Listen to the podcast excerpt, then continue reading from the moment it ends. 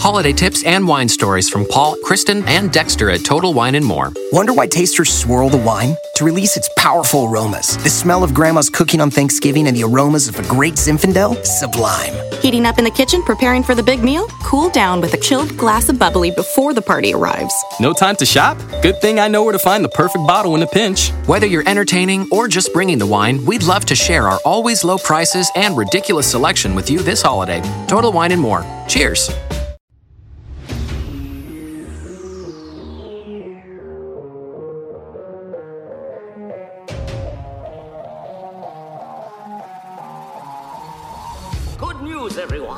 Welcome in to the Fandom Vibe, presented by Nerdtalkalypse Podcast. This is your number one source for news from trending pop culture and fandoms alike.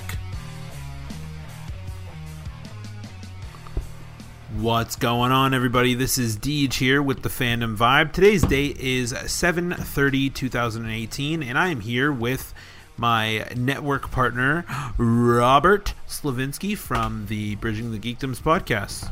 What is going on, everybody? About goddamn time, right? Yeah, it's it's been a while. It's been a while since we've been talking about doing this, and I think the what the only other time I was on here was for the uh, the Avengers uh, Infinity War like big roundtable discussion. So it's kind of Oh yeah, and it was a total clusterfuck, but it was a good discussion. yeah, it was it was a good time. So yeah, so we're just uh, I just decided to get Rob on here. We're talking about some Star Wars, doing a little bit of chit chat. There's not a whole lot going on since San Diego Comic Con sort of, you know, threw everything out there. We, me and John covered a lot of it, and that's sort of how it went. So now we're just gonna get the little, you know, where this episode is like the big hunk of Play-Doh, and we're gonna like pick up the little pieces of Play-Doh with the big hunk of Play-Doh. I like the analogy. I like the analogy. All I, the I have kids. out there will yeah, understand. I mean, yeah, exactly. I have kids, so I get it.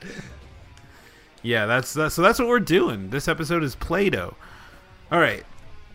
Uh let's see here. Oh yeah, so let's talk about this cool thing that we're doing.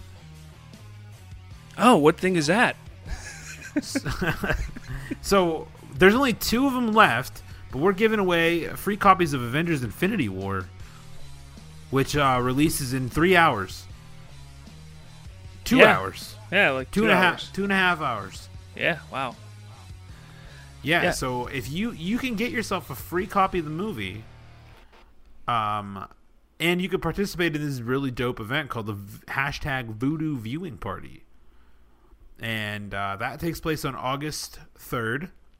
What That's time is it again? It's this Friday, August third. Uh, I believe it is nine o'clock Eastern time, and then Pacific time six o'clock. I think all of their promotional stuff shows six o'clock Pacific. So, yeah,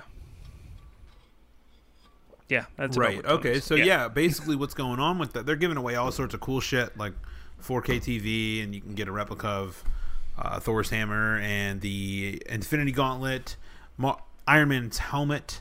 Yeah, they're Captain actually giving they're, they're they're starting to give away stuff now. Even if you RSVP for the event on the Facebook page, they're doing giveaways right now, so you can get in on it if you jump on now. Oh yeah, they've been posting shit all day. Yeah. So yeah, you can go do that, and then what you got to do to get yourself a free copy of the movie, which I'm sure most of you listeners already know since I blasted it out on the feed.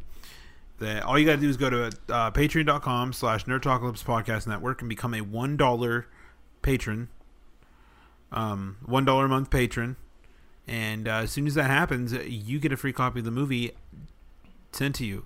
Yeah, we've already given Right. out six. So we got two more left. As of this recording, we have two more left.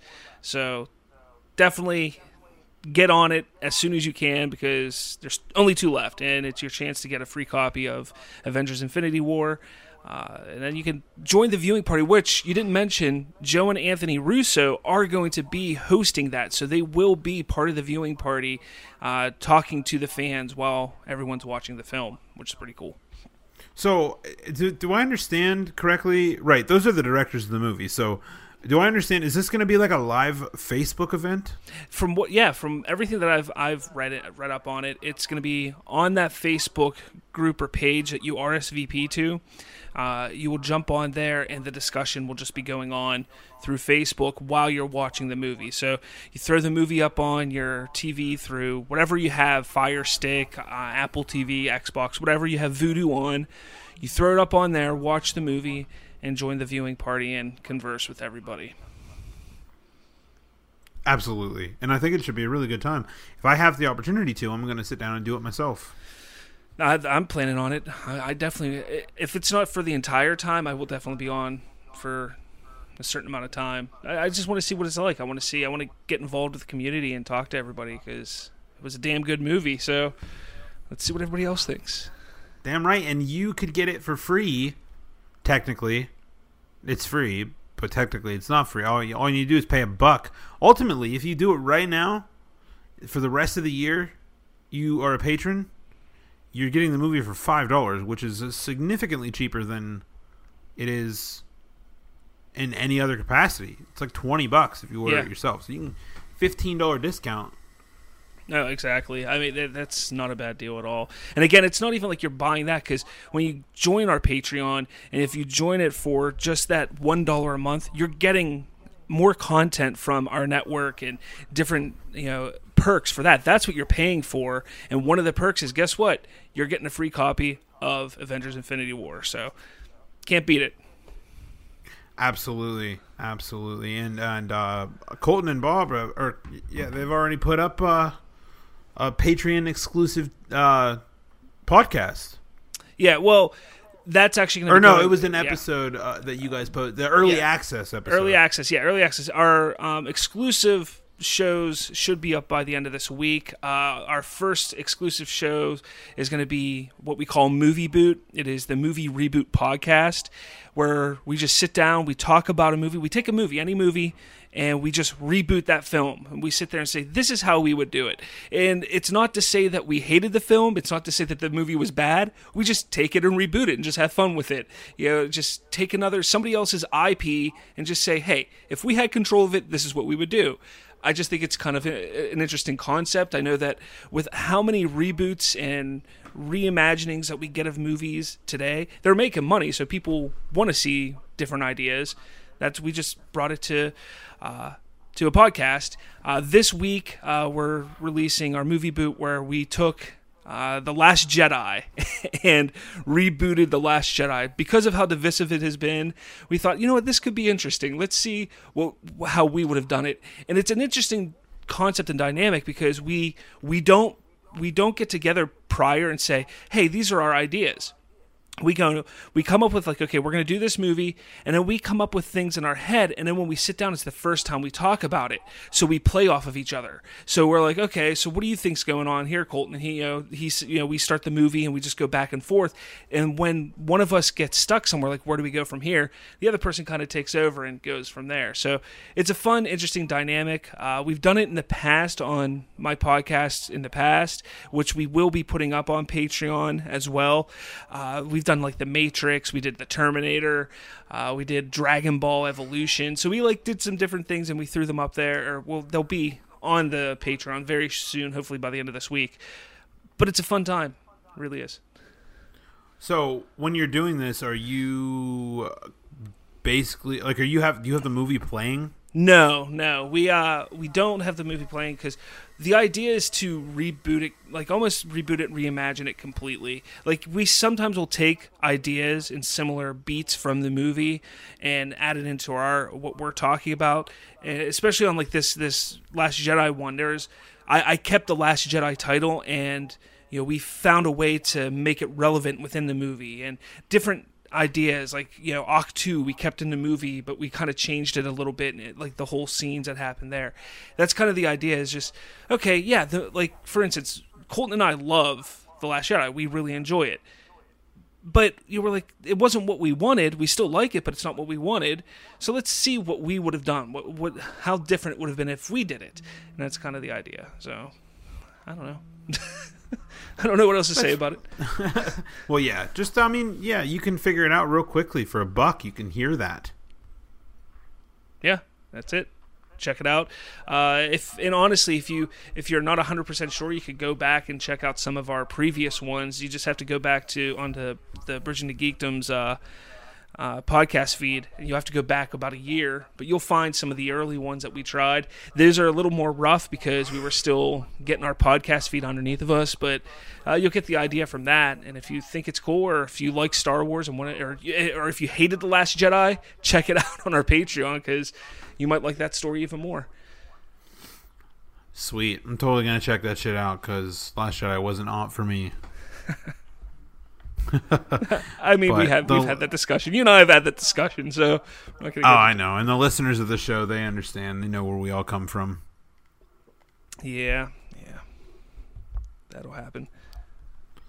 All right, man. So, do you want to go ahead and get into this? Nor- normally, what I what we do is we have DC news, Marvel news, and uh, Star Wars news. Sometimes Rick and Morty news, some Wizarding World news, and in other news. And we have nothing but Star Wars and Marvel. It so it seems, but there's some discussion-inducing topics here, and we can go ahead and get. yeah before we jump into Marvel though let's let's talk DC real quick because uh, we've each done our own podcast about it you know about Comic Con uh, I mean Shazam and Aquaman what are your expectations for those movies not so much how did you like the trailers or what did you think about what was at Comic Con because we talked about that already but what's your expectation what do you think's going to come of the DC universe the cinematic universe after those two movies do you think as some people are saying oh those those are make or break for this universe. These are either going to save what they've created, or it's just going to get even shittier, and it, they're going to have to reboot. What do, you, what do you think is going to come of them? Um, Sorry, I kinda threw a is curveball there. question. it's a little bit of a great question. I um, you know, I don't know. I, I I think Aquaman has a lot of promise, and I think it's gonna go over well. And I think Shazam shows a tremendous step in the right direction as far as adding some comedy to it. I don't think that it is the marvelization of the DCEU, like some people say, but I do agree that I it will maybe not save the universe, but definitely put it back on track where it needs to go. That along both those movies, along with Wonder Woman 1984, might bring people back around. And as so long as they can keep the story nice and cohesive, I'll tell you right now, if they show a scene in Aquaman where he saves Clark Kent, then I'm they can have all my money. Yeah, yeah. If they, if they go back to that scene from Man of Steel and show him saving, that would be interesting. Uh, if they did, I don't think they're going to do that. It would be cool if they did, but I just I don't see that happening. Uh, I, I think I honestly think Wonder Woman is kind of its own thing. I think whether Aquaman and Shazam you know succeed or fail, Wonder Woman is going to continue. They'll do Wonder Woman 1984. They'll do another Wonder Woman, everything like that. Uh, I, and I think they'll find a way to reboot it with keeping her within the, the universe. If that if if they were to fail, I, I, I truly believe that. I think the grand universe of the DC EU, as it's dubbed, I think does hinge on Aquaman and Shazam more than people want to admit. Uh, I, think the trailers were promising. Uh, I, I personally was more uh, impressed with Shazam than Aquaman. I had some issues with the Aquaman trailer. It looks good. I'm looking forward to seeing it. And if you know me at all, you know that I am a pretty big DC fanboy. But that Shazam trailer, holy hell, man! I I I've watched it so many times. I, I absolutely love it. I was showing my kids, and they're all excited about it now. So I, I think that's a, a great sign. Uh, but I, I I really think that they have they have to to toe the line and not going the Marvel route.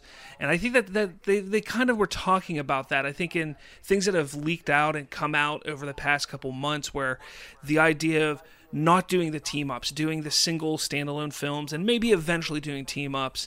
Uh, that's kind of the idea that they want to go with, and that's a good idea. But they have a really cool thing going with for him right now with all these plans for the the villain side of movies like doing solo villain films i think is a brilliant idea because it's something marvel hasn't done so really build up your villain because what's the biggest problem in marvel their villains their villains have been subpar with the exception of maybe two or three of them out of 20 films i think if dc does it the way that they're looking at doing it you know building up these villains and and making them more interesting and more uh, in depth, I think that that could really help make their universe different enough from the MCU to be relevant. And uh, they tried the thing with going dark and gritty. I enjoyed it. Some people didn't. So You know, instead of just saying, "Oh, let's just copy what Marvel's doing." No, they should still try to do something different. I hope that's what they do. I completely agree. I completely agree with that. I uh shit, man, what the fuck was I just gonna say? Um. oh yeah, I have a curveball for you. Are you Oh. ready for this? Okay. Okay, you loved Mission Impossible Six, correct? Oh, it was fantastic. It was absolutely Okay. fantastic. Was it worth Mustache Gate? Okay. Boom. The mustache was not needed in Mission Impossible. It wasn't. Uh, it wasn't.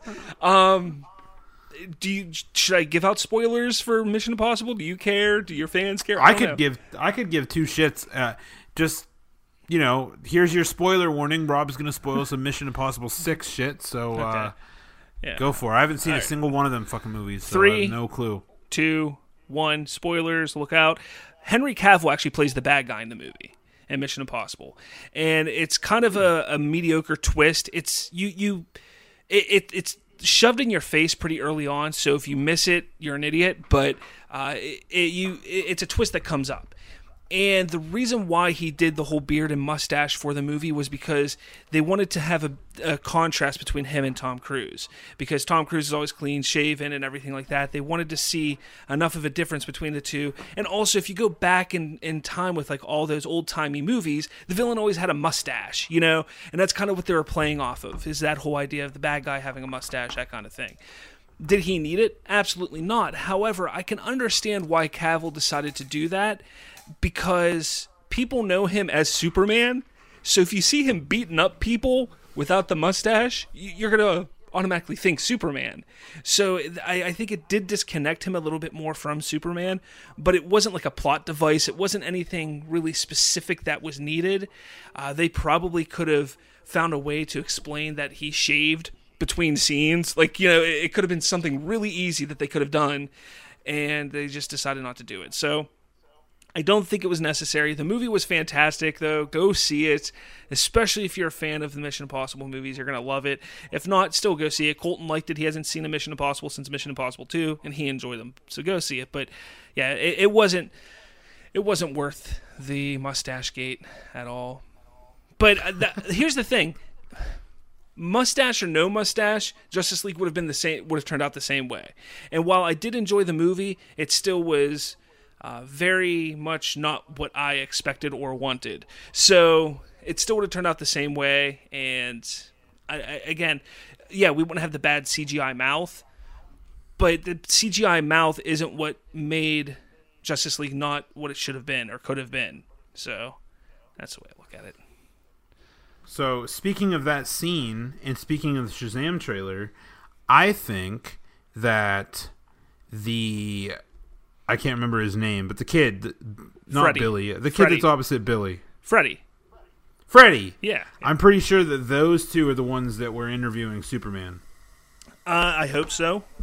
I would love to see that somehow played or uh, you know put into Justice League and, or not Justice League into Shazam somehow that that was them. I hope so. Uh, I just think that's a cool, interesting dynamic, and that would be an interesting way to connect Superman to Shazam, and as well as uh, do what you said about Aquaman saving Superman, like showing Superman in these movies, you know, in, in a different way, not necessarily as Superman or even as like a a main character, but you know, just have that that camera, like maybe at the end of Shazam.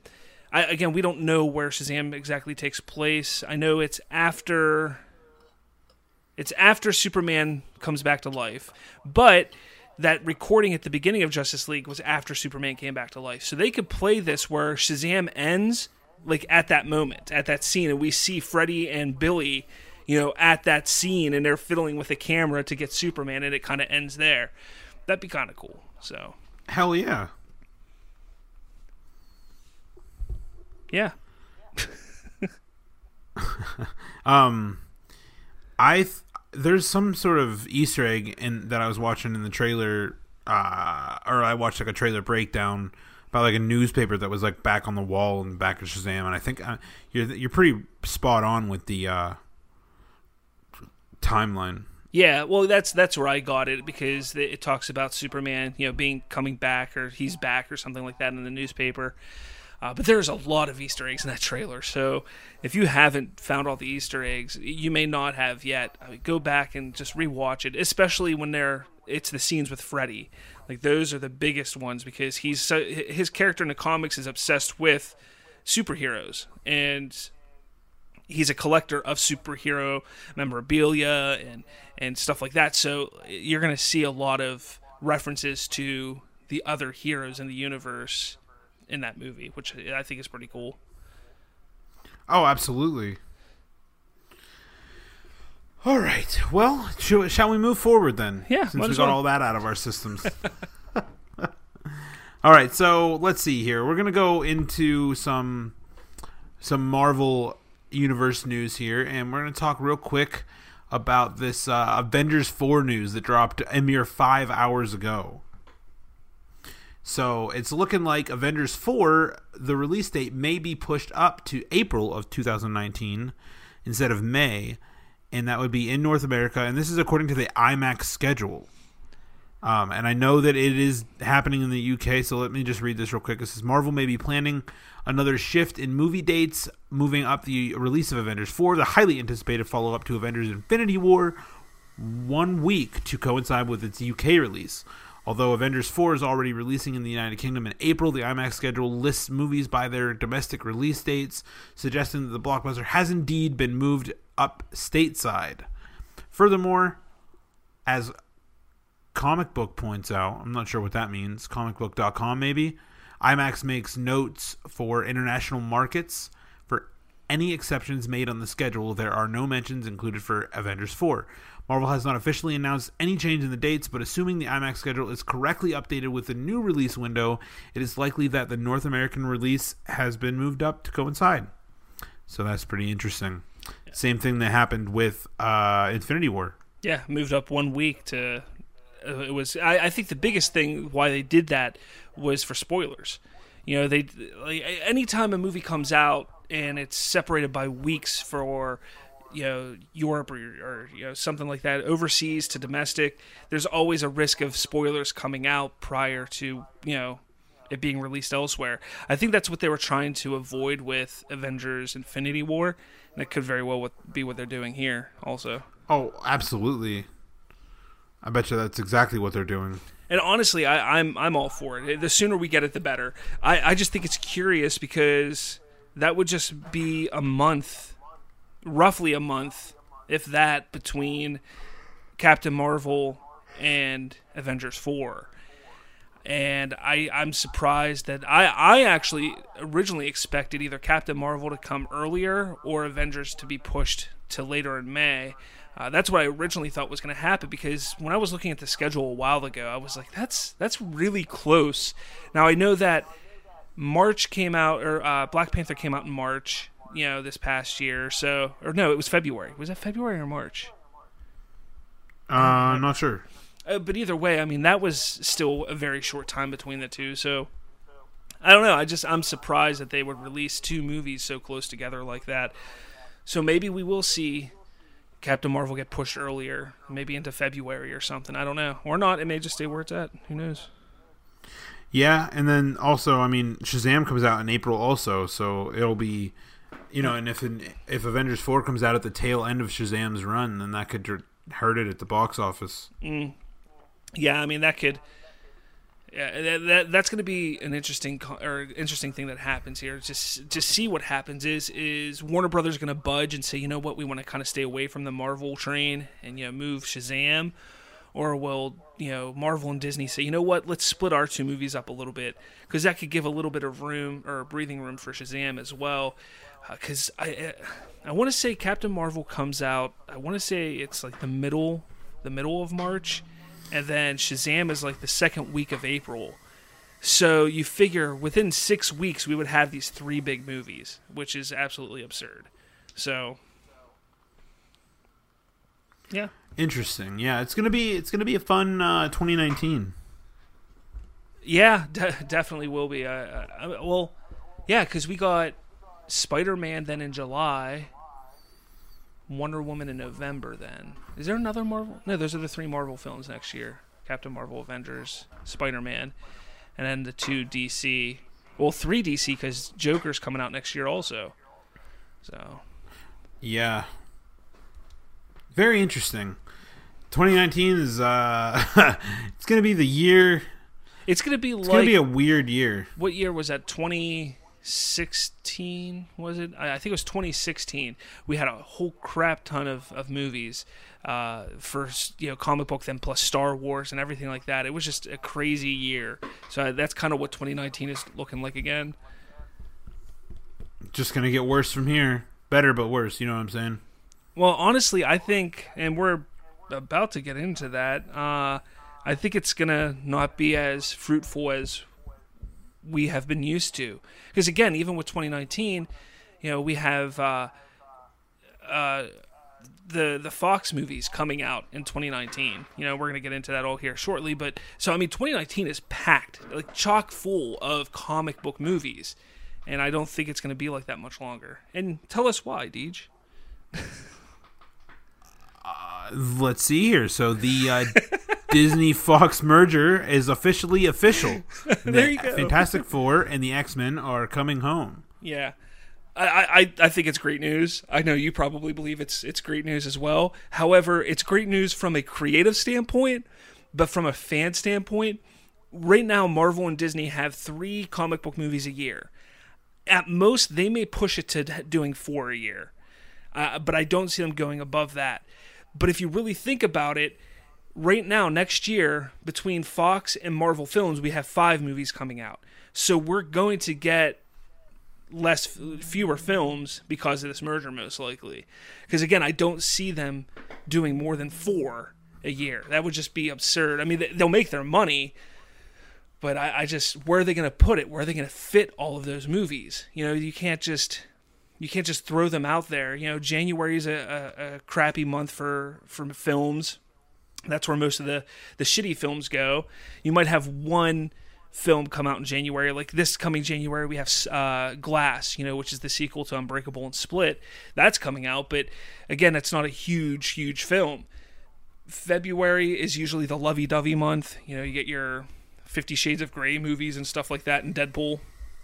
And but March is really where Two things, interesting choices. uh, you know, then you have March, which is very, very much the beginning of the uh, movie going months, you know, and it, it kind of starts in March, and that's where some of your lesser known films will come out, but ones that people like studios are like, these are good enough to not be in January or February, not quite good enough to be in summer. So they kind of put them out in March and April. Uh, and it used to be the summer really started like mid May. And that was thanks to like Star Wars. Star Wars was really the big proponent behind that. Since then, Marvel has kind of taken that on their own and moved it to now it looks like the end of April is where that's happening. So unless Marvel is like, you know, we'll put one in January, we'll put one in in March, we'll put one in June, we'll put yeah, like if they're gonna do one every couple months, but I just I don't see that happening because it'll take away from the money that they get from these other films, which is why I was saying I was worried about Captain Marvel and Avengers coming out so close together because you got to remember like take a look at wonder woman for instance. Wonder woman was huge and it benefited from there not being any other comic book movie right around it last year. Like there was nothing for about four four or five weeks i think. I think it was four weeks until spider-man came out after it. So that gave it a whole month for wonder woman to really get you know get its its money and get its get get its following Captain Marvel, on the other hand, like this is supposed to be as big as Wonder Woman. You know, it's Marvel's first female superhero film. And just a few weeks later, Shazam is coming out. So Shazam going to hurt Captain Marvel? Could that, you know, because it is another superhero movie is so when people you know when it's the third week of captain marvel's run are people going to say oh let's go see captain marvel and say oh look at this new comic book movie that's what people are talking about let's go see that and that's kind of the worry when when it comes to scheduling out films it's hard to you know you don't want to hurt yourself so marvel they just they, they could they, you know they could either do something really interesting and have literally a movie every two months and try it out or they could just stick to what they're doing and doing three a year, and they know that that they know that that works. They get their money, they get all of the money. So why would they change it? So I just, you know, again, getting back to the point that I started on with all this, uh, it, it's just scary because yeah, we go from having a potential of five or six, seven, eight comic book movies a year with DC, Marvel, Fox, and Sony, to now having you know five, you know, at at most. So that's kind of upsetting. Again, that, that's of course DC could take take the uh, take the lead now and start putting out more of their own if they put two or three or four out a year. So who knows? I just don't think. I, I, again, I think from a creative side, it's a it's great. We're going to see Fantastic Four. We're going to see X Men. Which how do you think the X Men's going to show up? That's a, that's a question. Yeah, John and I talked about this on on on their episode of Spoiler Country that I was on. It's interesting. I, I basically don't think that they're going to do any origins at all. Um, and I think that they should just take advantage of the plot point of Avengers 4 with whatever means of time travel they're going to be doing, because I'm sure they're going to do something, and sort of just make them already exist. I, I think that's that's probably the best idea. Uh, I've said this a while ago that they can either do one of two things. They either just exist and they always have existed, or what they can do is have the use of the gauntlet, do something with the gauntlet. Um, but I guess now that there's talk of it being something else, not the gauntlet, but whatever, like the um, not the new gods. That's DC. What's the other? What's the? Uh, I can't think right now. Too much comic book stuff. But there, there's another idea of of introducing them in a way. Um, I I just think it would be cool to say like it was the gauntlet that uh, activated the mutant gene inside of people. You know, something happened happens in Avengers four with I don't know who knows what happens in Avengers four at this point, but just you know saying like that something happens with the and the mutant gene is activated and kind of start the X Men in this time period, like start it where I know you don't we don't want origins, but it'd be kind of interesting to see how it would start in this day and age because we always we've seen the stories of how it started in in the 40s and the 50s and the 60s you know through the films that we've gotten already. But let's just say what if it happened now? With the way the world is now how would they react to mutants now? I think that would be kind of an interesting concept to do. Uh, not sure they will. I know that there's a lot of people are like i don't want more origins. And you wouldn't necessarily need to have like a huge origin story. You could probably get it completed within one film and then just build off of it from there. But I don't know. It'd be interesting. We'll see what happens. Absolutely.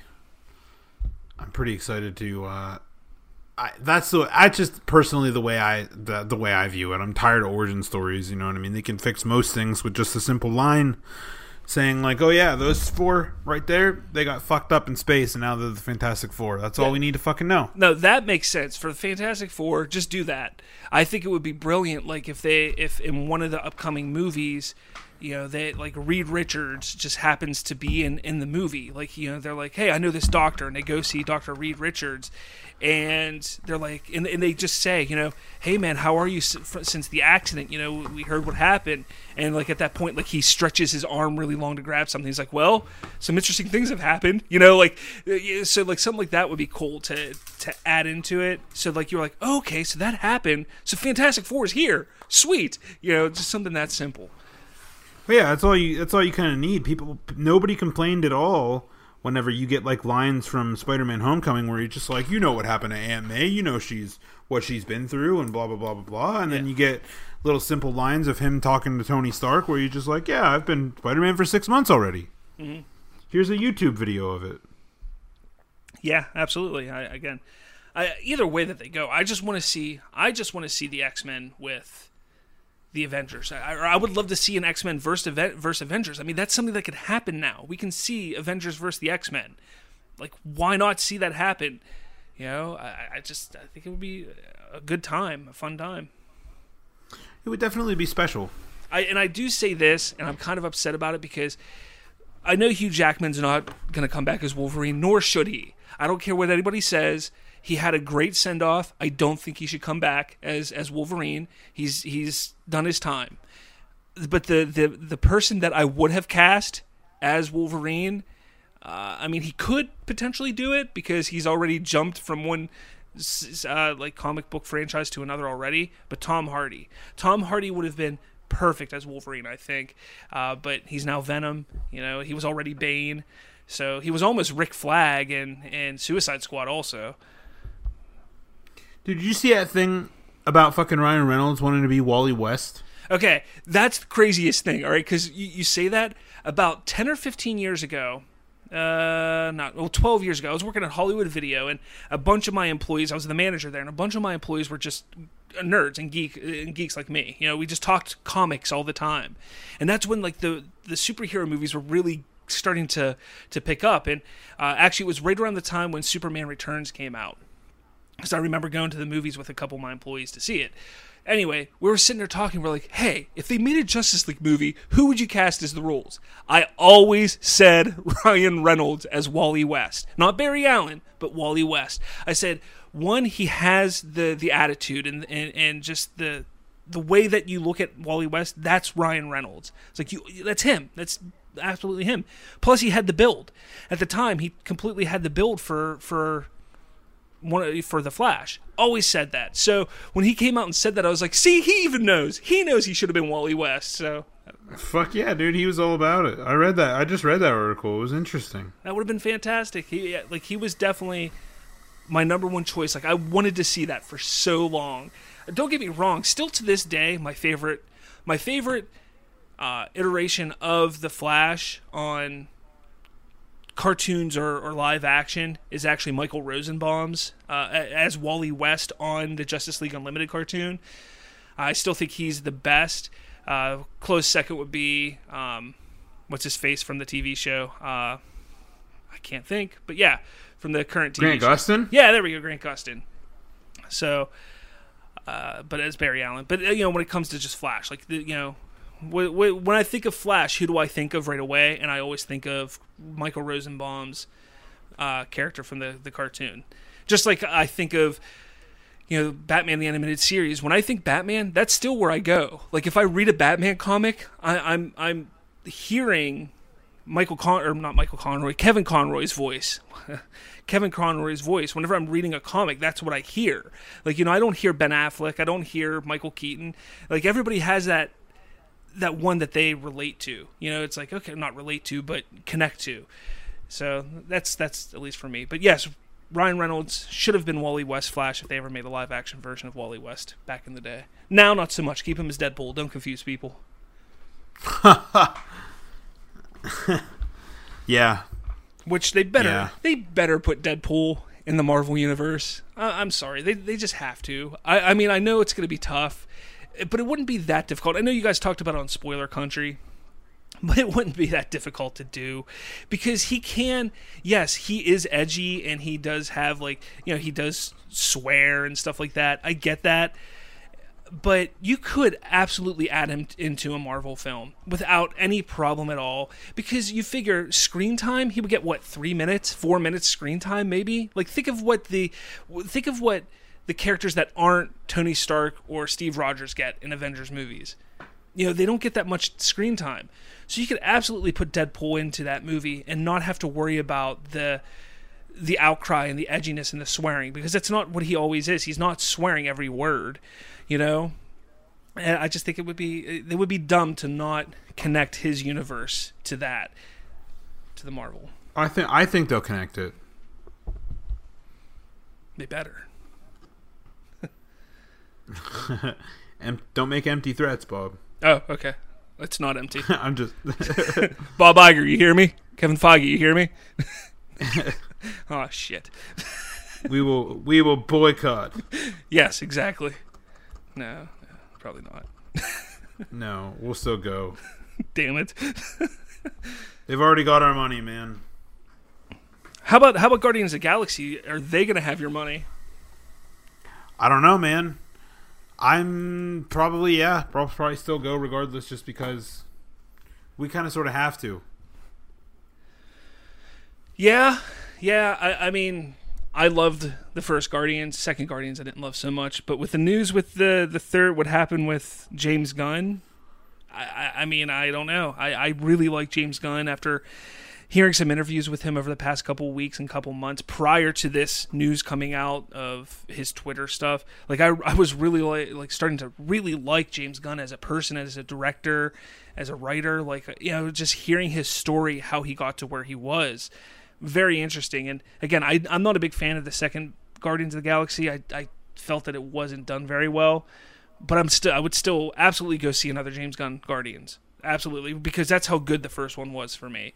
And people need to also remember that you know I, I, hear a lot of people saying well they did the guardians and avengers infinity war without james gunn. False. False. He actually wrote almost all the lines for the guardians in avengers infinity war. So people need to, to remember that. Nobody else has handled these guardians yet. And uh, james gunn is the only one that really truly understands these characters. I'm not saying another director or writer couldn't handle them, but it'd be kind of difficult. I think. Yes, I agree. So in the in the process of all that happening, looks like the cast of the Guardians of the Galaxy came out and they released a statement to reinstate James Gunn.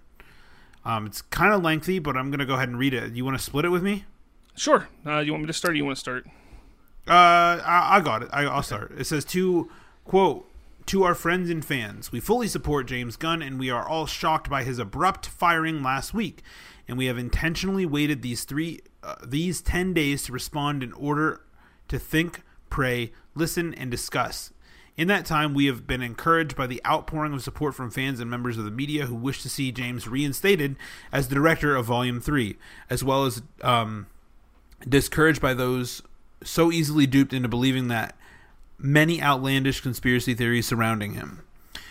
Being in the Guardians of the Galaxy movies has been a great honor in each of our lives. We cannot let this moment pass without expressing our love, support, and gratitude for James. We are um, not, excuse me, we are not here to defend his jokes of many years ago, but rather to share our experience having spent many years together on set making Guardians of the Galaxy 1 and 2. The character he has shown in the wake of his firing is consistent with the man he was every day on set. And his apology now and from years ago, when it fir- when first addressing these remarks, we believe is from the heart, a heart, uh, a heart all know, a heart we all know, trust and love. In casting each each of us to help him tell the story of misfits who find redemption, he changed our lives forever. We believe the theme of the redemption has never been more relevant than now. Each of us look forward to working with our friend James again in the future. His story isn't over, not by a long shot.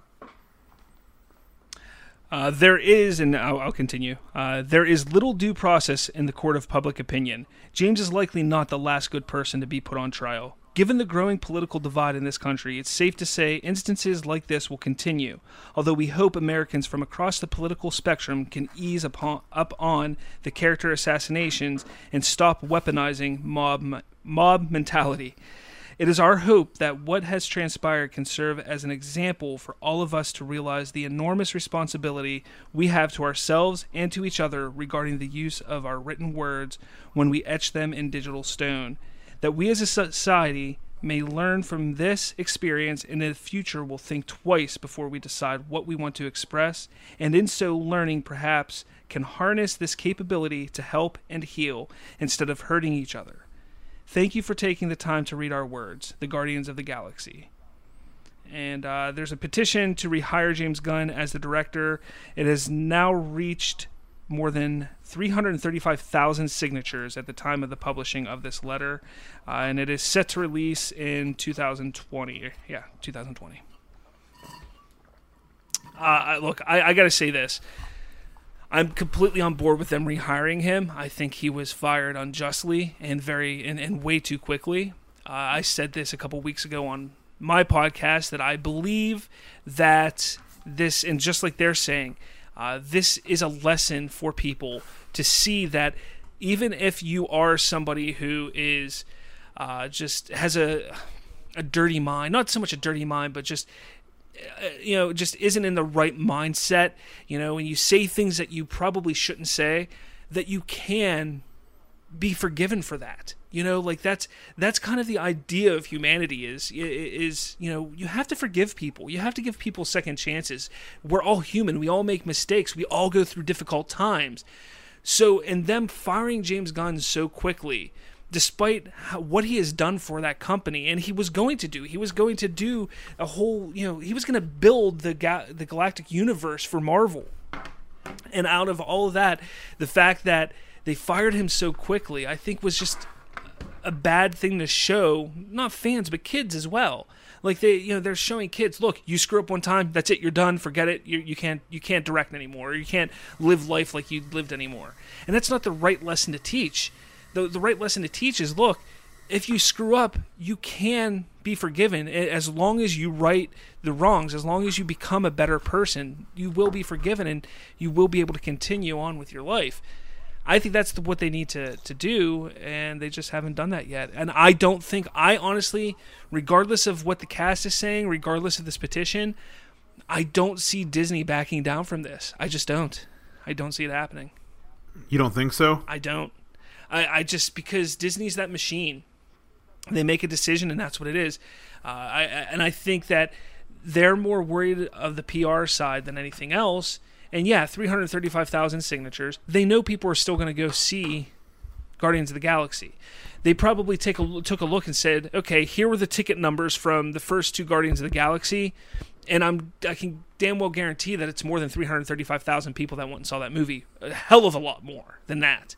You know, so they're probably looking at it from a, a financial side, saying if those if even if all those 335,000 people don't go see this movie, it's not going to hurt them financially. You know, like it's it's not gonna it's not gonna put put any kind of dent in their pocketbook.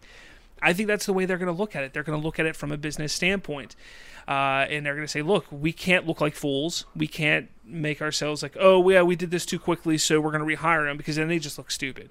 If they go, "Look, we're standing by what we said. It's unfortunate, and maybe in the future we can work with James Gunn." That's what I see happening. I see them coming out with a statement saying, you know, in, in the future we could do something with James Gunn, but at this point in time, we've already moved on, and we're you know we have somebody in mind or whatever, or that maybe they announce a director. Who knows?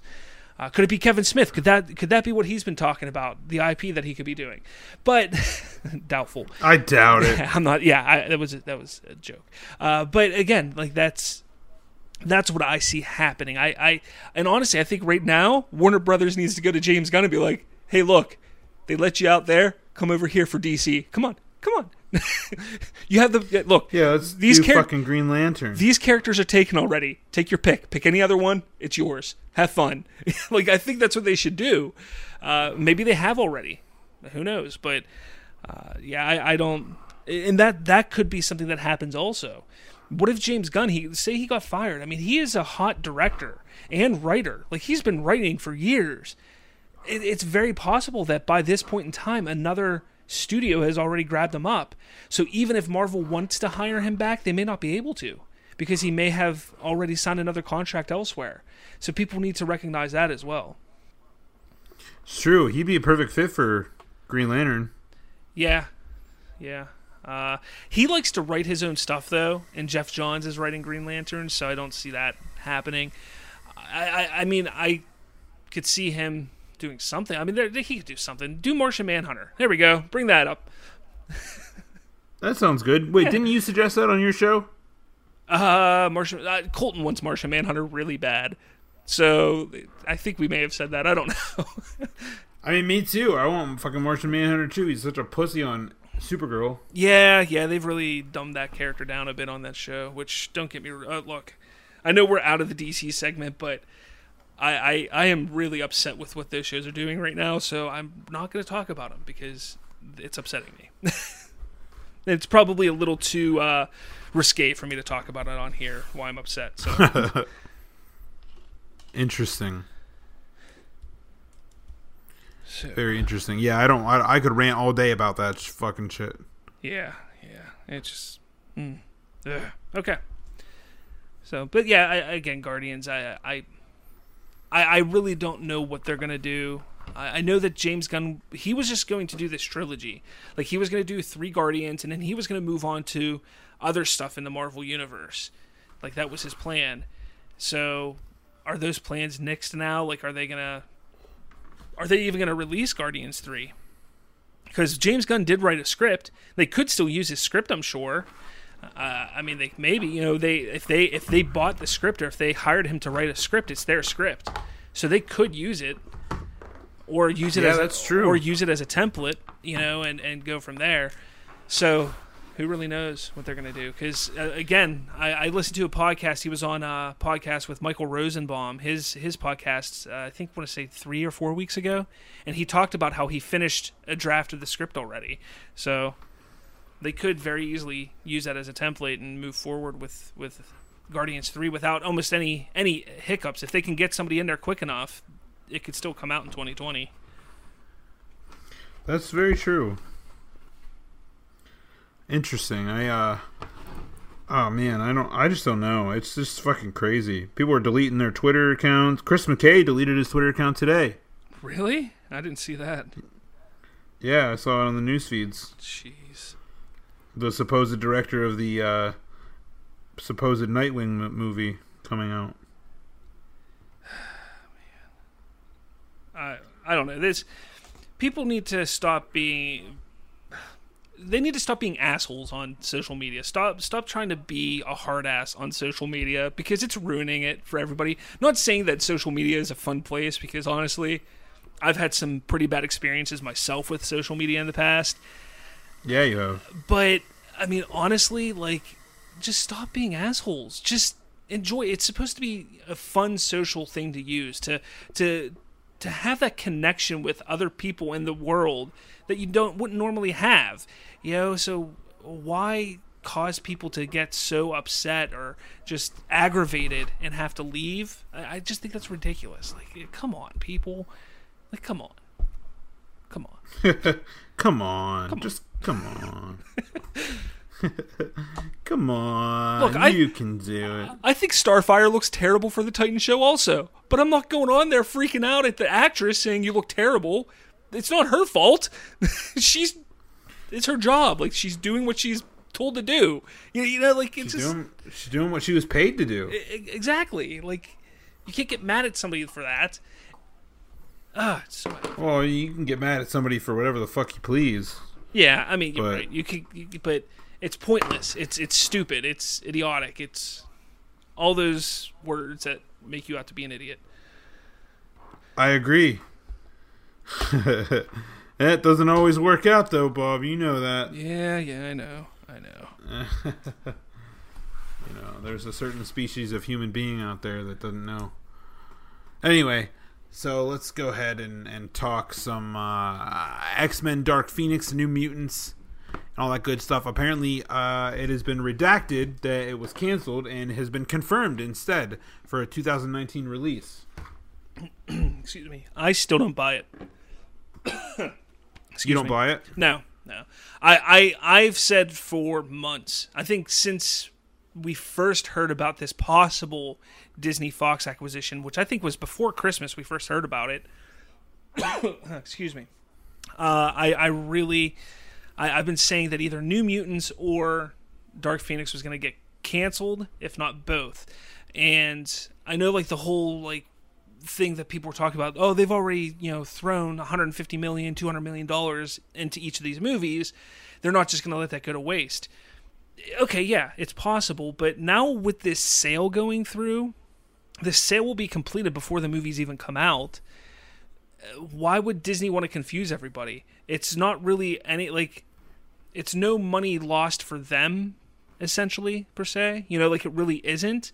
So if they just said, you know what, we're going to shelve these and that's it, they could do that. Or they could shelve them and then in 10 years release, hey, the never before released Dark Phoenix, the never before released this, and just throw it on their on demand service or digitally or something like that and make some money for it. I just, I, I really don't think that they're going to come out. After all the stuff that we've heard, how many, you know, how poorly received uh, the movies have been for the the test audiences, how they have to go and do extensive reshoots. Also, the cast hasn't really said much about these movies. You know, they were pushed each both movies were pushed back months, not just weeks, but months. You know, almost an entire year. these movies were pushed back. That that just shows Fox didn't have faith in the films that that they're having issues with it, and I, I, I just I think it would be stupid to put them out if they're that bad. Why go through with paying to do the reshoots? Why go through with paying to distribute it? Just shelf it and eat the total what 400 million dollars yeah 400 million dollars eat 400 million dollars but again like why risk putting out a bad product and getting even bad you know bad PR for it? You know it, it, Fox doesn't care. At this point they're selling so they won't care about the PR now it's on Disney's side. Are they going to care about the PR Nah, probably not. so yeah you might be right.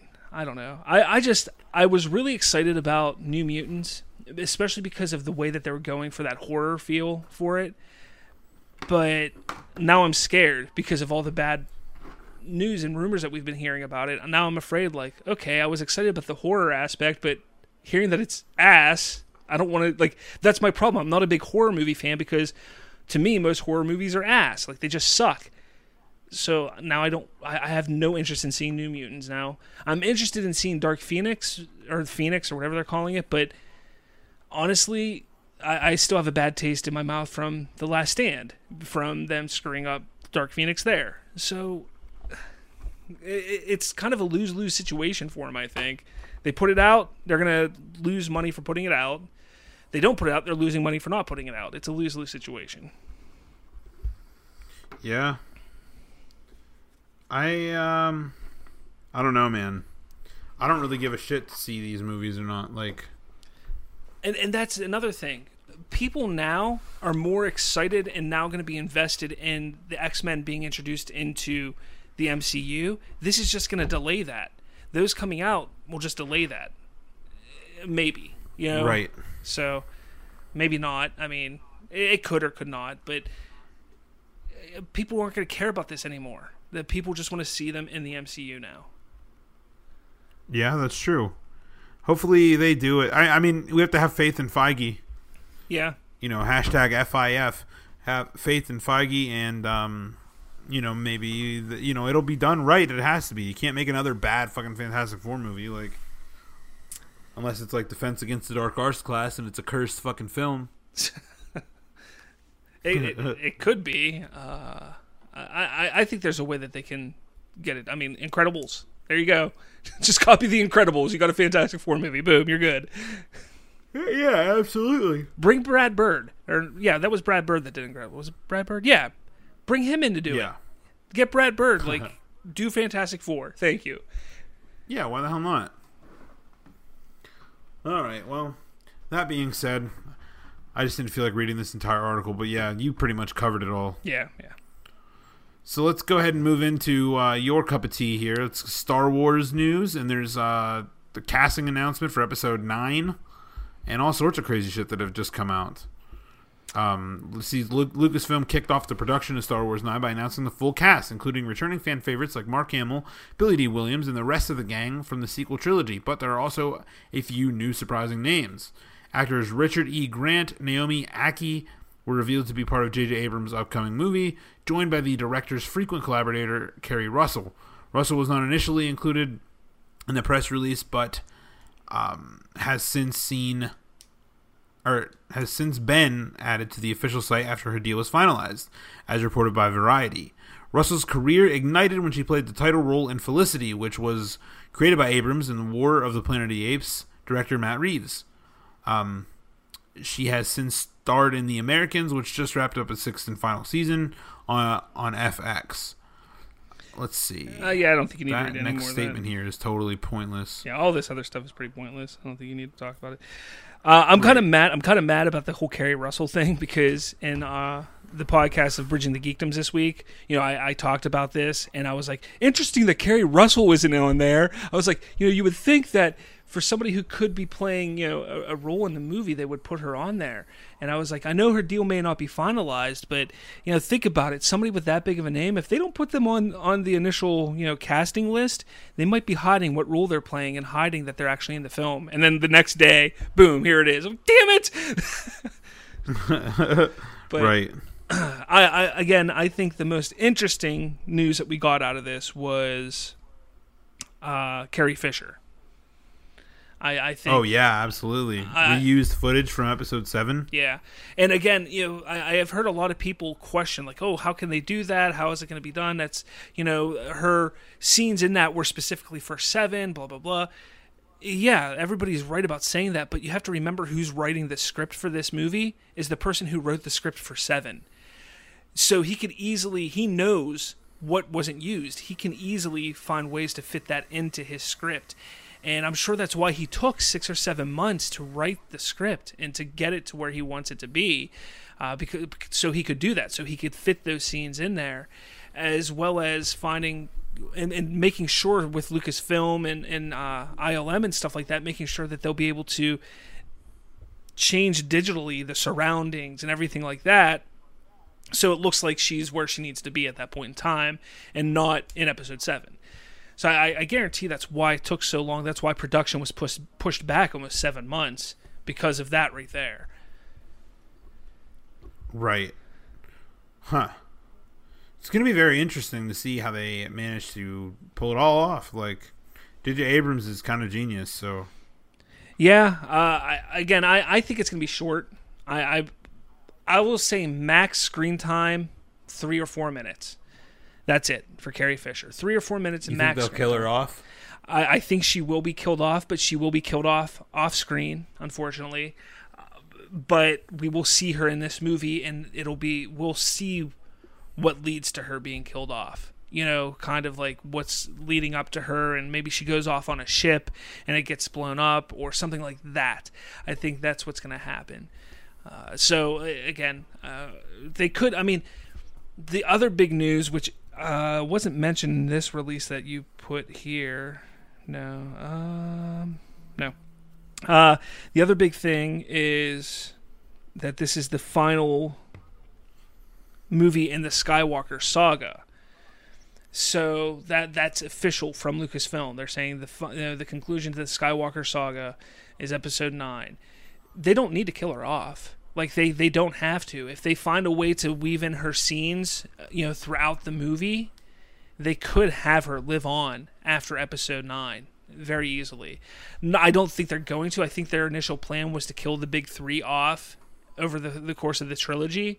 So I do think that they they are going to kill her off, but they really could have her live on at the end of this movie because we're not going to get another. And even if we got an episode 10, they could easily bump it up 10, 15 years and still explain that she has died, you know? So that's what I think is going to happen. I mean, no, that that totally makes sense. I think that they could. uh I mean, the J.J. Abrams did say that the movie was supposed to be uh Leia's swan song, pretty much. Yeah. Wait, who said that? So I don't. Who who said that? A, no, that, somebody said that. that about- was wasn't that uh, uh Trevorrow? I think it was Trevorrow who said that when he was still initially on for episode nine. I think that was him. Maybe it was even even Kathy Kennedy that said it. it was supposed to be mostly about her. Yeah, because each movie was supposed to be about one of the big three. You know, seven was Han, eight was Luke, and then nine was going to be Leia. Hmm. Well, it won't be too long from now till we find out. Also, the uh, one guy that was cast, Richard E. Grant, uh, he was in Logan. He played uh, the villain Zander Rice in Logan. Uh, he is being, or it's not. It's not being rumored, but it, they're, he, he's in a secretive role, an unreleased role. Nobody knows what he's playing. So obviously, the speculation has begun. Oh, who's he going to play in this movie? And Grand Admiral Thrawn. no. it's not gonna happen. I, I, I want to see Thrawn in live action, but it's not gonna happen here. Oh, I know. He's gonna play Ahsoka Tano. nope, Snoke. He's Snoke. I'm telling you right now, he's Snoke. Snoke. I'm kidding. No, Huh. I'm kidding. no, I, I honestly, I, I don't, I don't know what he's gonna play, but I, I had fun with all the rumors with Episode Eight, and I think Episode Eight also ruined the whole speculation and rumor thing for Star Wars for me because I had a lot of fun with it, like who's Snoke, you know, who's Rey, everything like that, and then again, I enjoyed Episode Eight. I did enjoy the Last Jedi.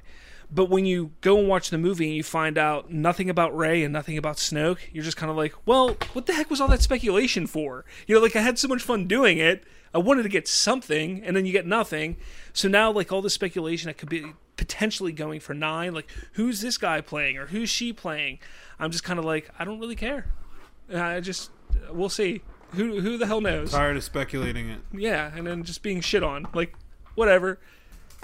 So, Yeah, it's bullshit.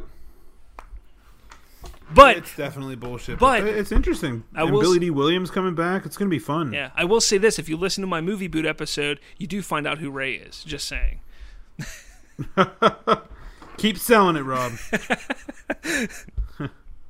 Keep selling it. Bring those patrons. Yes, yes.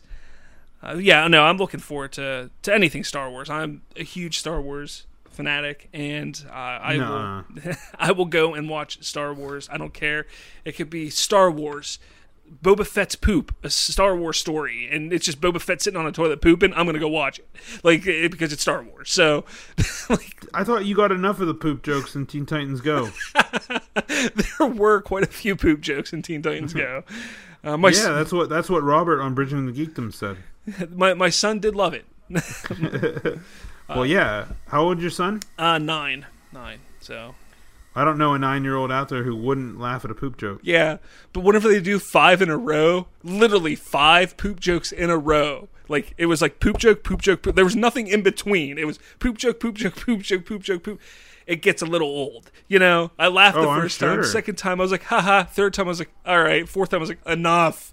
So It's like Deadpool, Deadpool two, and the way that he dies over and over again. Oh yeah, yeah, First it's funny, then it's not, then it's funny, then it's not, then it's funny. yeah. Eh, well, exactly. Yeah, pretty much. I understand. I understand that. That's weird, but interesting.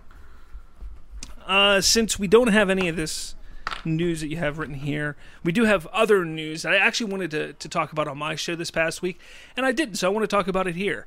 How about that? Okay, sure. This is the fandom vibe in all nerd news podcasts. Yes.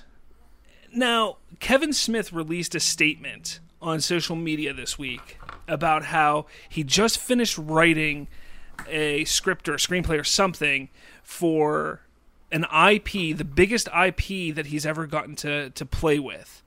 And he's not sure if he gets to will get to ever share the information about it, but it's potential that it could get made it, by next year and everything like that. And it's the biggest thing that he will have ever worked on. What do you think it could be? Dude, I've been I've been thinking about it for days now, and I'm really not sure. Whoops, just- I'm really not sure what it could be. Now, here's the thing that I, I want to. I, I think people need to, to look at. One, it's not going to be Star Wars. As much as some people want it to be Star Wars, it's not going to be Star Wars. Sorry, just not going to happen. Uh, he has worked in the DC sandbox in the past, so it's not to He's not going to mention DC because he wrote Superman Lives back in the '90s. So he's played in that sandbox. He's had the ability to, and and you know he's had his hand in it before. So it's not DC. It's not Star Wars. There was a rumor or something came about a couple weeks back, about I want to say three or four weeks back, where he actually mentioned it on one of his podcasts that he was seen coming out of Disney or something like that. Like, uh, and he went to a meeting at Disney, and you know he was like, "Look, it's not Marvel, it's not Star Wars, so it could be something with Disney. It's something. It could be. Uh, yeah, who knows? Uh, You know, maybe they were already What- planning for Fantastic Four. What could X- Disney have that? Yeah, but he's uh, he also said it wasn't it wasn't uh, Marvel or Star true, Wars. True. I, I mean, you're right. Uh, I I don't know. You know that, but you, know, you sit there and you try and think like, what could it be? And then also, Avatar, they have Avatar now. also you could yeah that's james cameron you could think of it this way that it's just he's simply writing he's not directing and i would have no problem with him writing a marvel movie a star wars movie something like that i think he could do a fine job writing because i like his writing i think he's good even when he's not doing his own films i think he's done really well with comics and everything so this doesn't necessarily mean he's directing anything. It could just be he's writing or helping create. He could be, you know, something like that. Uh, again, that that's something else that you can look at because he is going to be directing his Jay and Silent Bob film. I think within the next two or three months. obviously his filming doesn't go very long. I think his filming's like his total filming time is usually like two months. I think it's not ever really long, but I mean, it, it could be just that. It could just be he, he's writing something. I don't know. I'm excited to hear what it is eventually. Uh, he he's usually one to eventually spill the beans on everything that he's ever possibly been in on or been able to to do. Uh, at some point, he will talk about it, so I'm excited. I just I just wanted to hear your opinion, your thoughts on it, because I know you're a Kevin Smith fan like I am. So Yeah, I'm. I'm. I've been thinking about it for a couple of days now, ever since he released that, and I just I have no freaking clue. yeah, I I, I don't know. I real I just what could it be? You know, it's just. I know he's talked about being in part of like Buckaroo Banzai before. But and- I mean, why would he not be able to talk about that? And he did say something. I think he tweeted something, even like three or four days before this this came out, where he said, "Hey, Buckaroo Buckaroo Banzai might be back on. Like, you know, there might be a chance for it to still come come to life." So why would he say that a few days earlier than say, "I can't talk about it"? Then? Like, you know, that doesn't make much sense and plus that's not that big of an IP. Like I would I would say because he's saying this is the biggest IP that he would have ever touched. Honestly, I would say that you know other IPs that he's been a part of have been have been bigger. You know, so I I don't know. Like you know he I mean he writes a lot of comics. I would say honestly the Hit Girl comic that he just was writing on is bigger than Buckaroo Banzai. You know, like honestly, it, it like I did hear him on a show talking about being on being a part of the Kick-Ass universe again. Yeah, yeah. Uh, he, I think he finished writing it. I don't think it's released yet, but uh, there's, I think, a run of four comics, three or four comics that he had to write for Hit Girl. So, It's, it's very intriguing.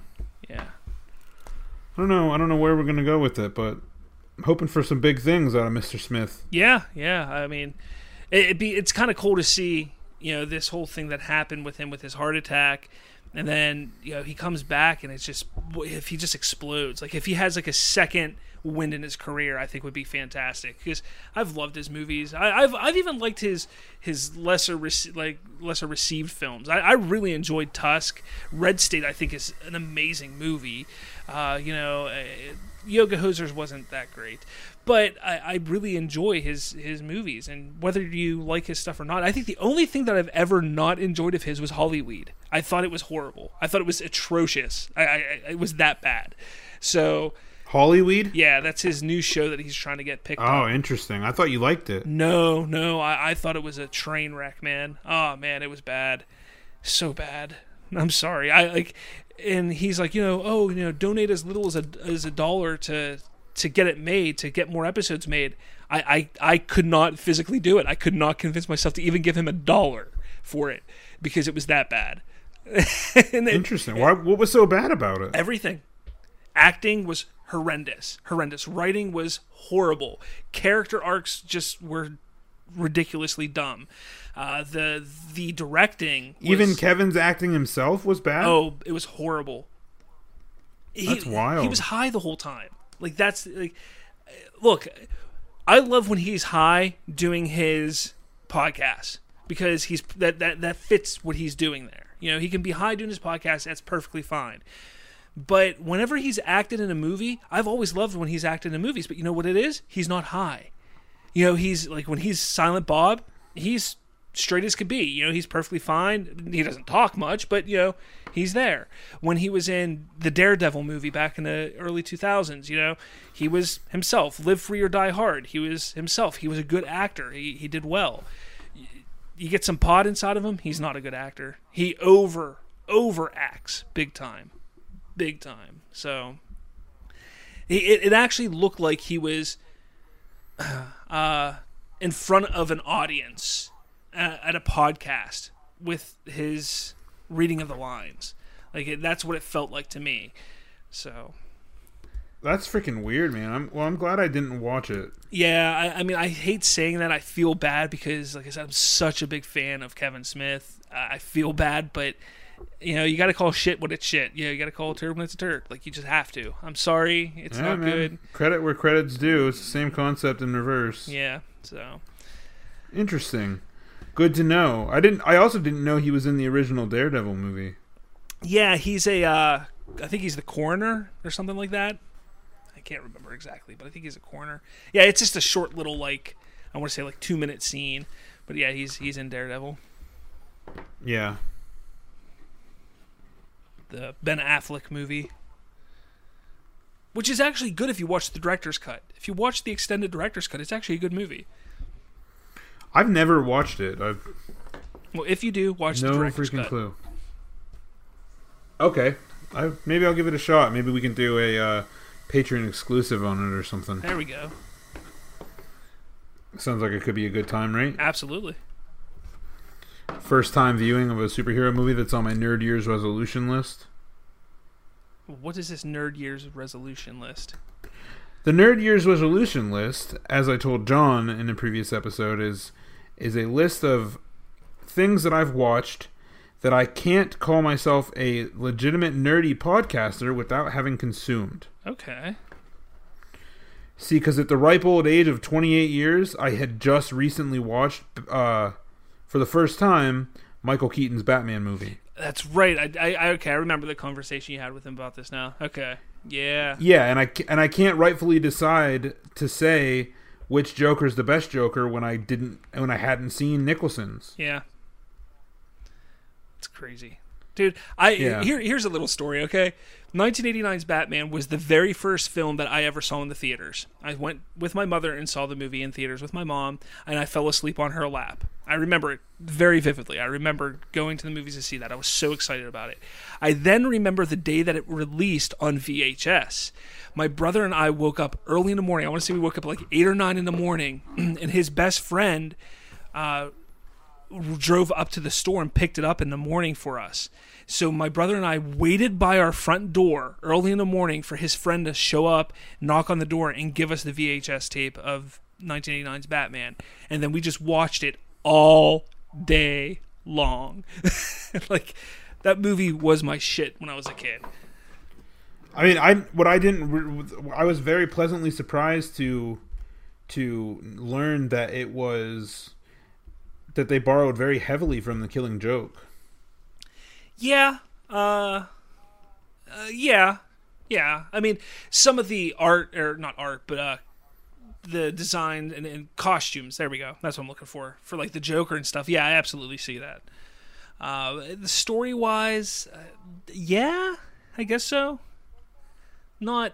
I, I mean, the Killing Joke was so much about Batman losing, you know, somebody close to him and not losing them, but you know, like almost seeking revenge, finally getting his revenge on the Joker. You know, like that was kind of what the Killing Joke was.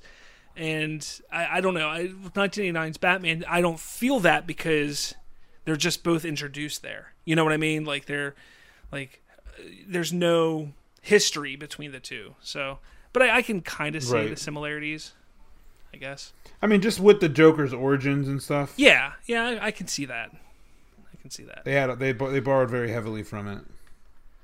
Yeah, but uh, again, it's I, I, it's a fun movie in retrospect when you sit sit down and look at it now. I like personally, I don't think it really holds up, uh, but you know, I, I I won't sit here and say it's a bad movie. You know, I, I'll absolutely absolutely watch it. Uh, I think the biggest reason why I was such a big fan of it when I was a kid was because of Michael Keaton, because he grew up and went to my high school at the t- like where I was living and growing up at the time. So it was like Michael Keaton's name was huge where I lived. Like everybody was like, "Hey, gee, Michael Keaton, Michael Keaton, he's in Batman, he's Batman." And it, you know, it was kind of like, "Whoa, he's from he's from our hometown. That's crazy," you know. And uh, his his uh, sister in law was actually my gym teacher in high school. So you know, like there's just this whole connection with Michael Keaton. Like I watch anything Michael Keaton's in, partially because of that, but he's also a really good actor. So that was also another reason why I I was so into it. Yeah, I mean, it was a it was a great movie. I didn't, I don't think he's the perfect Batman. No, he was definitely a better Bruce Wayne. I liked his. I really like his portrayal as Bruce Wayne. When when you look at those those Batman movies from the '90s, he was definitely. I I think he was the best Bruce Wayne and Batman combination. Uh, like you know, combined out of those, what is it? Three, three different Batman actors we had as Batman. He was the best one out of those three. Uh, I think Val Kilmer was probably the best Batman that we got in that in in that series. And I don't know if you've seen all of those movies or not, uh, but Clooney was then a really really good like he like George Clooney to me he looks like Bruce Wayne like you know like if you were like hey this is Bruce Wayne I'm like yeah George Clooney Bruce Wayne like makes sense. Uh, but he was a horrible Batman atrocious Batman but Keaton was kind of the best you know eh, like the best at being both. Like he he was able to to do it he was really really good as as Bruce Wayne. He was better at Bruce Wayne than Batman but again, I don't know. I don't know if you've seen the other ones. I don't know if you saw Returns. I've Forever, seen Batman. I've seen Batman Returns. I think like maybe not. I don't know if I remember a lot of it, but I definitely have seen. I definitely haven't seen Batman and Robin because I know it's a joke. you got, dude. It's it's still a watch. You still have to give it a shot. I'm telling you. Just just just give Batman and Robin a watch. Don't go in there with any expectations, but to just cringe constantly. And uh, I, I think you'll. I, I think you would you, you'd enjoy it just for that fact, just for the the fact of just ripping on a movie, you know, because it is that bad, but it's worth it. Like honestly, when I was a kid, I absolutely loved Batman Forever. Like I loved it. I, I what like Batman Forever came out the same time. Was it Batman Forever or was no? That was Batman and Robin. Never mind. But uh, Batman Forever, I loved. Like I absolutely loved Batman Forever. I watched it all the time. I mean, looking at it now, I'm like, I'm an idiot. Like, why did I like that movie? But I was a kid, and they, that's what they were selling the movie to was kids with the the bright neon lights and the you know the Robin, and having Robin in it, and everything like that. Like that, it was for kids, absolutely for kids. And then uh, Batman and Robin, they just went way too far with it, and just just a bad movie, bad bad movie. but so much fun, so much fun to just just to see Arnold Schwarzenegger just hamming it up, and literally every single line of his, they were trying to make it a one-liner, like everything was just him trying to to to create his next catchphrase. maybe maybe I haven't. Yeah, I definitely haven't seen it. But bat nipples. That, that's what I know. And that started in Batman Forever, though. If you watch Batman Forever, there's bat nipples in that movie. Uh, I don't know why people st- like they're they're so attached to Batman and Robin being the bat nipple gate, but it really started in Batman Forever. So, J- Joel Schumacher had like a weird thing for showing their asses also. Like when they were suiting up, he would always do these quick cuts to showing the, the superhero's ass. I always thought that was weird. Like not bare ass, but like them putting the costume on and just doing a shot of their ass. Like it was like what? like that was how he was showing they were suiting up. It was just weird. Even as I mean, a kid, I thought that was weird. Yeah, it's it seems pretty strange. I don't know. That's I mean, uh, honestly, whatever. I guess. Yeah. But yeah, so I I have that and the uh like the original Superman movies. I have not seen those. You can stop after two. Honestly, That's what I heard. Yeah. Quest for Peace. that's the fourth one. Don't even Yeah, bother. Don't even bother. Like you, you could watch the third one, but don't even bother with the fourth one. I'm, Well, basically, what started this was because I remember when Superman Returns came out. dude, And underrated like- movie. Underrated movie. I thought it was a great. Well, I didn't think any. I didn't know what it was, and I didn't go to see it because I wasn't really a nerd back then. I didn't really care that much about it. And then, like later, I, it was on Netflix or something. I'm like, I'm gonna watch this, and I watched it. and I'm like, what the fuck is going on? I was like, I thought it was its own thing. I didn't realize that Superman Returns was a continuation of the of the Re- Christopher Reeve movies. yeah. Yeah. It, No fucking clue, and I was so confused. And I was like, okay, well, this is on my list now. Yeah, I, I dude, I was in the theater watching that movie, and the moment where you know Lois's son pushes the piano into the bad guy, I literally cheered out loud. I was like, "Yes!" I, That's interesting. I, I really like that movie. I, I I get it. It's not your typical Superman movie, and here's the thing, though: people who complained about Superman Returns, that's why we got Man of Steel. Man of Steel is almost the complete opposite of Superman Returns. and that's what people said they wanted when Superman Returns came out. Oh, we want a Superman who's punching and and having a fight. Well, then we get it, and people get pissed off about that. And it's like, what what the hell do you want? We got a really really good story in Superman Returns that continues the Christopher Reeve story, and and it was done very well. Brandon Routh I thought was fantastic as as Clark and Superman. We had, I mean. Kate Bosworth as Lois, I, I could leave that. That was she wasn't great at all, but we had a good movie there. The only th- problem I had with Superman Returns is that it stole James Marsden from X Men. You know that that's why he was killed off so early in X Men: The Last Stand because he had to go and do Superman. So that was the only thing I didn't like about it. But but we get Oh, I actually didn't know that. yeah, but we get Man of Steel and people get pissed off like, oh, he destroyed a city. What the hell do you want? Like you want him to punch? Superman punching is going to destroy a city. I mean, it's just that simple. Like, you know, he's the most powerful being ever. Like, that's going to happen when he's fighting another powerful being. So I, it just annoyed the shit out of me. But yeah, uh, James Marsden, uh, X Men: The Last Stand and Superman Returns came out the same year, and Bryan Singer was originally going to do X Men: The Last Stand or X Men Three because it wasn't Last Stand at the time. But there was something that something got held up, like con, con, you know, contractually, something got held up, and during that time he signed up for Superman, and he was like, "I'd rather do Superman. I've never done this before." So then they brought Brett Ratner in to do X Men, and James Marsden was signed on to do multiple, like to do three X Men movies, but at the time he signed up to do Superman also. So they found a way and they killed him off early in, in X Men so he could do Superman. Huh. Yep. The more you Look know. at you, man, giving me the nerd Education. That'd be an interesting podcast name. Nobody take it. Maybe we'll make it a Patreon show. Maybe. and and and we can and we can educate people about the upcoming characters that are coming out in some sort of in some sort of um Yeah. property Yeah. intellectual property that might be on its way out or something like that you know what i mean That could- give the history like a history lesson Yeah, I'd, I'd be totally down for that. That'd be kind of cool to do. yeah so i mean there are shows like that out, out there but um you know it'd be it'd be interesting to do for for our listeners like instead of doing it within the thing like lane and i used to do we would you know if there was some character we read about and we didn't know who it was we would do the lesson right then and there in the show which is fine and dandy but can get lengthy and take up time Yeah. so it'd be easier to just be like, hey, refer to our Patreon feed or whatever at this show if you want to know more about, you know, Doctor Von Doom. Yeah. I, I think that would be a pretty badass idea, actually. You know, something very interesting like that. And then I was going to do something in Fandom Vibe called Spotlights that was a little different, you know, other than news. I was just going to do something like I and I even have them in there like um in the in the notes here you can see there's there's uh there's a spot for Venom and Riot and then there's a spot for Bart Allen Mm.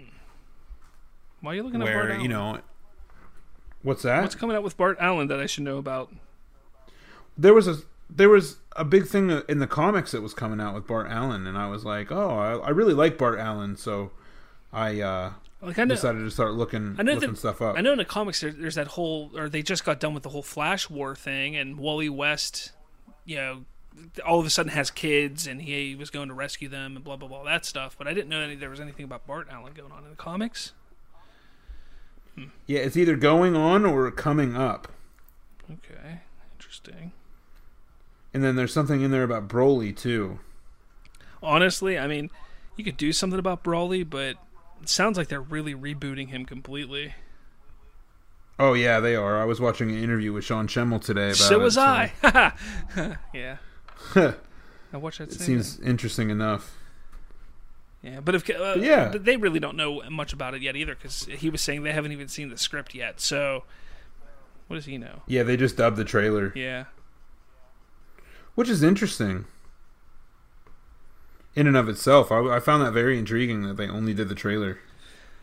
yeah, it's kind of shocking. I mean, it's what it's bas- it's, it's basically August now, so you figure they have to record and get this all finalized by January for the English dub to come out.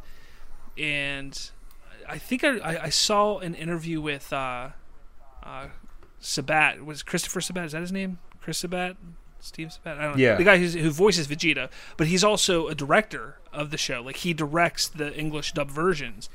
And I think he said like each episode can take anywhere from like a week and a half to like two and a half weeks to do. And that's an episode. So you figure like a movie's probably going to take them a, about a, a month or more to do, you would think. You know? Like, Yeah, uh, so. a couple hours. I mean, it would be about the same as you know as doing a few episodes. It might actually be easier though if you think about it than a few episodes. I don't know. You know, and they got a. I don't know. I'm sure there's quite the process involved. Yeah. Have you ever watched? There's a there's a really interesting documentary out there called Next Day Air about the process in which it took to get an episode of South Park on the air. Oh man, I've seen I've seen that before. They used to they used to literally I don't know if they still do, but they used to literally make it the week prior to it coming out, like an episode, like one week prior. So Yeah, they would try to do it, and then dude, they would even have like last minute things go in there to stick with like current events. Yeah. Like, I, I mean, have you ever watched an episode of South Park where something that happened the night before was on the next episode? I was like, holy shit! Yeah, honestly, when I when South Park was really big when it first came out, I wasn't allowed to watch it, so I wasn't that into it. And as I got older, it was one of those things that I've gone back to and watched. I've never actually watched it along its release. So it's kind of like, oh, it was on Netflix at one point, so I watched a whole bunch of it on Netflix. Or, you know, if there was an episode that all my friends were like, oh, you have to check this out, I get to it like a month or two later. You know, so like it to me, it it never stuck with me. Like, wow, that just happened because to me it happened months or years prior. You know, so uh, Right. No, that makes pretty good sense. Yeah, it was always pretty. They always stuck with current events pretty quickly, and I was like, wow, I was pretty impressed by it. yeah, that, it, it's crazy what they did for that or have done for that show. I'm surprised it's still on, honestly. Yeah, me too. I don't think it's long. You know, there there was rumors forever that that the last season was going to be live action. Really? Yeah, I never heard that. That that would be interesting. pretty jarring. Yeah. But it's jarring. You want to know? You want to know what's really strange? It's probably not going to sound that strange to you because you don't know him. But I walked in today to my mom and dad's house, and my dad was watching Bad Grandpa, Bad Grandpa. and I'm like, yeah, like the Jack, like Johnny Knoxville yeah. Bad Grandpa. Yeah. And I'm like, what the fuck are you watching? He goes, what is this? I'm like, Bad Grandpa. He goes, it's funny. I'm like, okay. Like, it's pretty dirty.